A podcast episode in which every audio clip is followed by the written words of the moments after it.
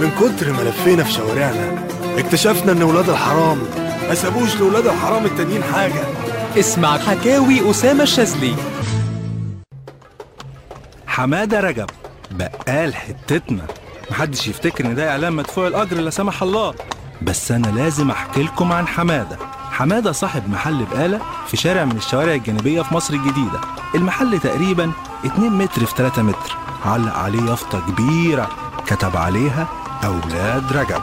وتقريبا حد فهمه إن ده انتحال شخصية سوبر ماركت بحاله. فحط كرتونة بيض درى بيها كلمة رجب وبقى أولاد بس.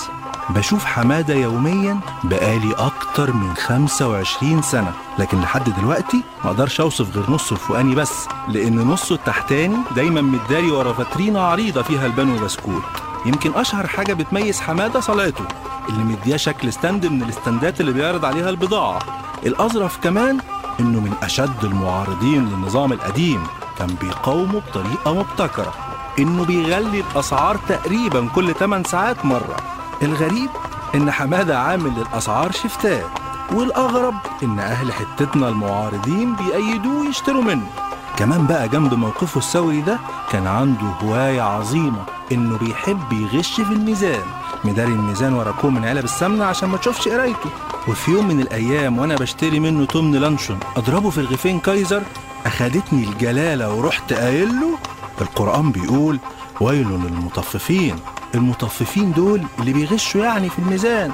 قام ضاحك بصوت عالي وقال لي ده كان أيام الكفار. حمادة شايف إن من حقه يغش في الميزان. لا بقى. حمادة يا رجب يا بقال حتتنا. وأنا بعمل لك إعلان أهو على ميجا إف إم بوجه لك نداء إنساني.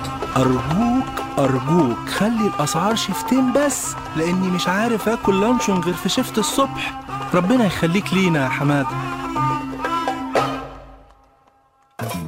بكرة حكاية جديدة من ولاد الحرام. ما سابوش لولاد الحرام التانيين حاجة. مع أسامة الشاذلي